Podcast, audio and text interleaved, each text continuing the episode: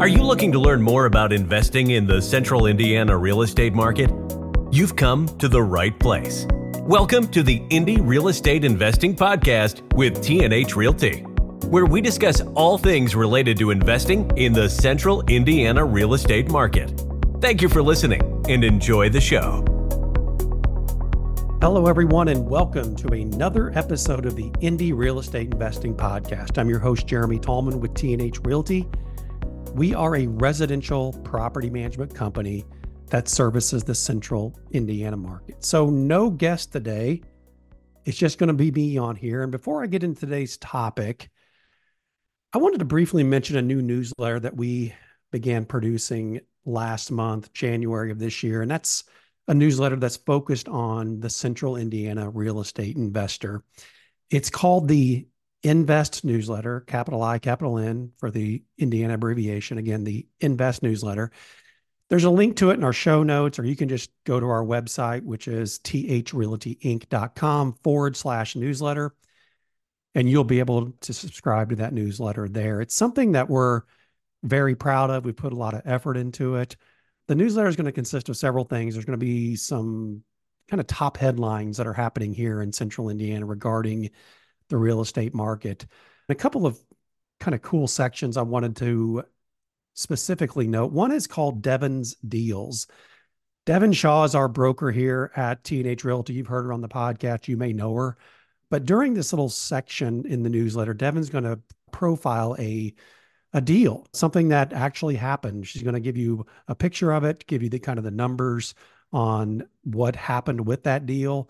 It'll give you some really good insight into, again, the kind of transactions that we're doing here at T&H Realty and the kind of transactions you can expect here in Central Indiana. So that's Devin's Deals. Second is a thing we've called Jake's Take. And this is a section where our business development manager, again, is named Jake Knight. Some of you know him. He's been on our podcast. But this is going to kind of be his little sandbox where he can provide some landlord hacks, maybe answer some questions that he's hearing more recently as he's talking to prospects about our property management services. He may even profile some areas that he's seeing some really good activity on and some success in. So again, that's Jake's Take. So again, I just encourage you to subscribe to the newsletter. I think you'll get a lot out of it. Okay, let's get into the episode. The title of this episode is called My Interest Rate is So Low, Should I Convert My Primary Residence into a Rental Property? That's a ridiculously long title. I get it, but I think it hits at directly what I want to discuss today. Because what we're hearing this more often, and that is a desire for investors, potential clients, I should say, to convert their personal residence into a rental property. Now, this isn't necessarily something that's new that we've heard. We've dealt with a lot of clients over the years who converted their personal residence into a rental property. But one of the reasons that we're hearing now as to why people are doing this is because of the interest rate. I was at my barber the other day, and it's a small barbershop. I think there's literally like 3 chairs in there. And a guy beside me was talking about his 2.78 interest rate that he had, and said that he just didn't think he would ever sell his home because of that. And while that isn't necessarily directly related to what I want to talk about today, I do think it reveals some insight into the mindset of homeowners today. If you own a home and you have a mortgage, ask yourself this question. Does your interest rate have any impact on your decision to sell your property? Are you like that guy in the barbershop who just refuses to sell his home because he has such a great rate? The reality is almost everyone out there that has a mortgage today has a mortgage that is less, and in some cases, significantly less than the current market rate. I think Fortune magazine, I read just recently, reported that in June of 2023, that the number of people who had an interest rate that's lower than market rate was 98%. That's not, if you think about it, not so hard to understand. And I don't think there's much debate out there that this is causing the housing market to slow quite a bit. Transactions, the number of overall closings is way down. And that's across the country. We know that. Because I think there is a general fear out there of letting go of a mortgage that's priced so well. So let's give an example. Let's say 2 years ago, a homeowner out there wanted to upgrade their property. It happens all the time. They need more bedrooms. They want a different location, whatever. And they find a house they like. And the interest rate was, you know, pretty much the same as what they had on their current property and they're currently paying. So in most cases, I would argue that that homeowner sold their residence shortly before or after they closed on their new upgraded residence, because that's a normal and logical thing to do. And as I mentioned at the top, there are some circumstances where they decided consciously to make that a rental property. But today, I think that scenario has changed quite a bit. Again, let's go back to that same homeowner, you know, bought that house 2 years ago. And let's say that they find that perfect property and it's really difficult for them to pass up because it has everything they want. Their current residence is 3.5% interest rate, let's say. And when they speak to their mortgage person, it's like, hey, it's going to be 7%, 6 7/8, whatever. So it's going to be nearly double. So I'm sure in some cases that that homeowner makes the same decision they would have made 2 years ago, and they go ahead and sell the property, right? But I do think a certain part of the population now is having a hard time letting go of that property, or maybe more precisely, they're probably having a hard time letting go of that interest rate. So renting the home instead enters the picture. They don't want to get rid of the rate. They can't leave it empty. So they begin to think about renting the home. Now, I have no data on this. My guess is some data will emerge about it. But I do think we have some good evidence that people are thinking this way. And I want to get into the reasons why this may be a good idea and why it might be a bad idea. And that is to convert your personal residence into a rental home. Does it make sense to convert a personal residence into a rental home because of the interest rate? The answer is absolutely no. And you may be wondering, was like, why would you say that? Don't you want business? This is another property you can manage. You know, don't you want to do that? And my answer again is almost certainly no. Because we want landlords, we've been very clear about this. We want landlords who are educated about their field, who view real estate as a long-term wealth-building activity, who are committed to maintaining the property in an attractive way and taking care of their resident, who is, let's be real about it, that resident is your customer. So we want landlords, I guess, to put a button on it, to treat the property like a small business, which it is. And we talk about that a lot. If you're going to be a landlord, you had better go into this with the right mindset, the mindset of a small business owner. So if you just flippantly make a decision to convert your home into a rental property because you just can't seem to let go of that interest rate, then just don't do it. You'll likely be frustrated. Your property manager, if you hire one, will likely be frustrated.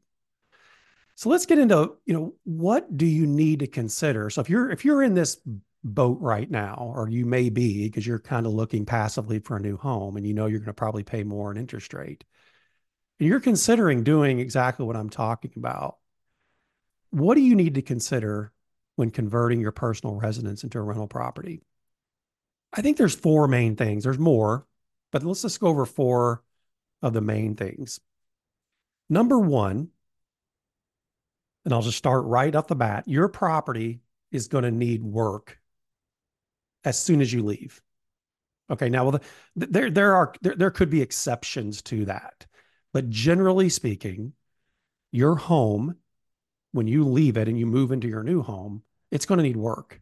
And you may be thinking, well, wait, what? I've lived there for 5 years. It looks good. There's no major issues with it. This is certainly good enough for a rental.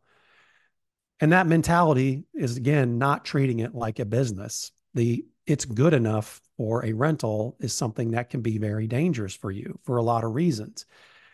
Because when you move out of your home, you're likely going to need a paint job, at least a touch-up paint, which touch-up paint, let's be honest, can get pretty tricky. But your home's going to need a professional cleaning. Your home will need to be made free of any health and safety issues that are out there. Are you missing any handrails? You know, something we've seen more recently is your driveway heave, like in a particular area, and now you have a tripping hazard. You know, does maybe one of your burners on your stove not work, but you've had no issues in the other three, and you don't think that's a problem. So make no mistake, your home doesn't need to be perfect, but it does need to be very safe and very appealing. So you need to plan for some upfront costs, really like any other business you enter into. There's always upfront costs, regardless of what business you enter into. So you're going to have some upfront cost, again, to get that property rent ready. Number two is you're going to have maintenance issues. You know, things break. Your home will receive use. So my business partner, Scott, talks a lot about, you know, your home isn't put in a time capsule when you turn it into a rental property. You know, things are going to break. There are shelf lives on every component of a property. So you're going to have expenses. Some are going to be minor, but some could be major. HVAC systems don't last forever. Roofs don't last forever. And those are very expensive things that if you own this home and have a tenant there long enough, you're going to need to replace ultimately. Number three is you're going to have vacancy. People don't stay in rental properties forever. At least most don't. So when your resident moves out, you're going to need to pay to get that property back in shape. You're going to have lost income. You're going to have to market the home. You're going to have to conduct showings, screen applications. You're going to have to pay for lawn care. You're going to have to pay for utilities. Vacancies are expensive. We call them cash flow killers because they are. So, but you need to plan for them. You can't create any sort of budget and not have vacancy added in there. Number four, you're going to have some disasters, potentially. I mentioned the HVAC replacement, but there's other things too. We just went through an incredibly cold period here in central Indiana. Houses freeze up. And, you know, because of that freezing, houses can ultimately, when they unfreeze, can flood. Your house can catch fire. Your resident can sue you. You know, everyone knows a lawyer. It's not hard to file a lawsuit. And residents certainly have been known to file, or at least threaten to file, frivolous lawsuits.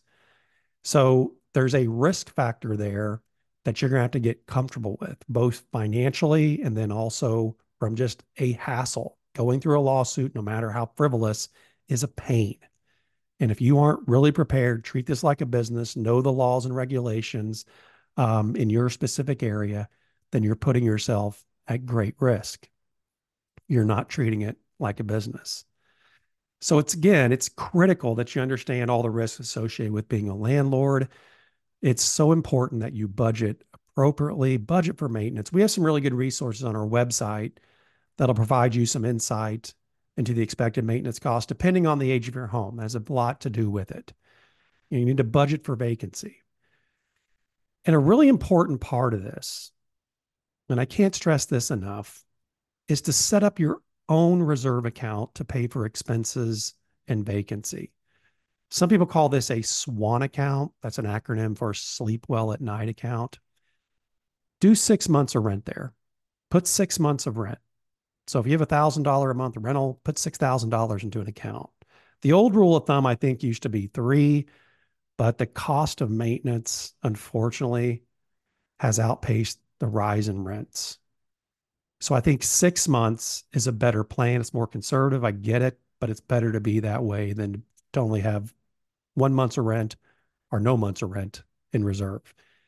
That scenario where you look for January's rent payment from your resident to pay January's mortgage is an incredibly dangerous situation for you to be in.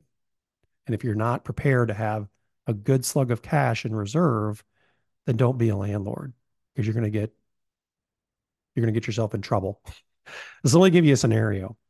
It's 5 degrees outside. I was just here 2 weeks ago. Your resident calls you and says, I have no heat, which we had a lot of residents call us when it was 5 degrees outside and said, we have no heat. So you have an HVAC company go out. They call you and say the heat exchanger is cracked. It's irreparable. It's $6,000. You don't have a lot of options here. Because you have to provide heat to the property. And if you don't have $6,000, there's really no good outcome for you here. So again, be prepared. Treat it like a business. Do it the right way. So I'll ask the question, should you turn your personal residence into a rental property solely because you have a low interest rate? I think it's clear, absolutely not. But can you be successful if you have the right mindset, if you budget appropriately and you treat that rental home like a business? I would say absolutely yes. It's all about mindset. It's all about being prepared. It's all about knowing what you're getting into. We hope everyone has picked up some information that will help them in their investing. We'll be back in 2 weeks with another podcast. In the meantime, we encourage you to share this podcast with your investing friends. Leave us a review and don't hesitate to reach out to us with any questions. Until next time, thank you so much for listening, and please stay invested in your investment.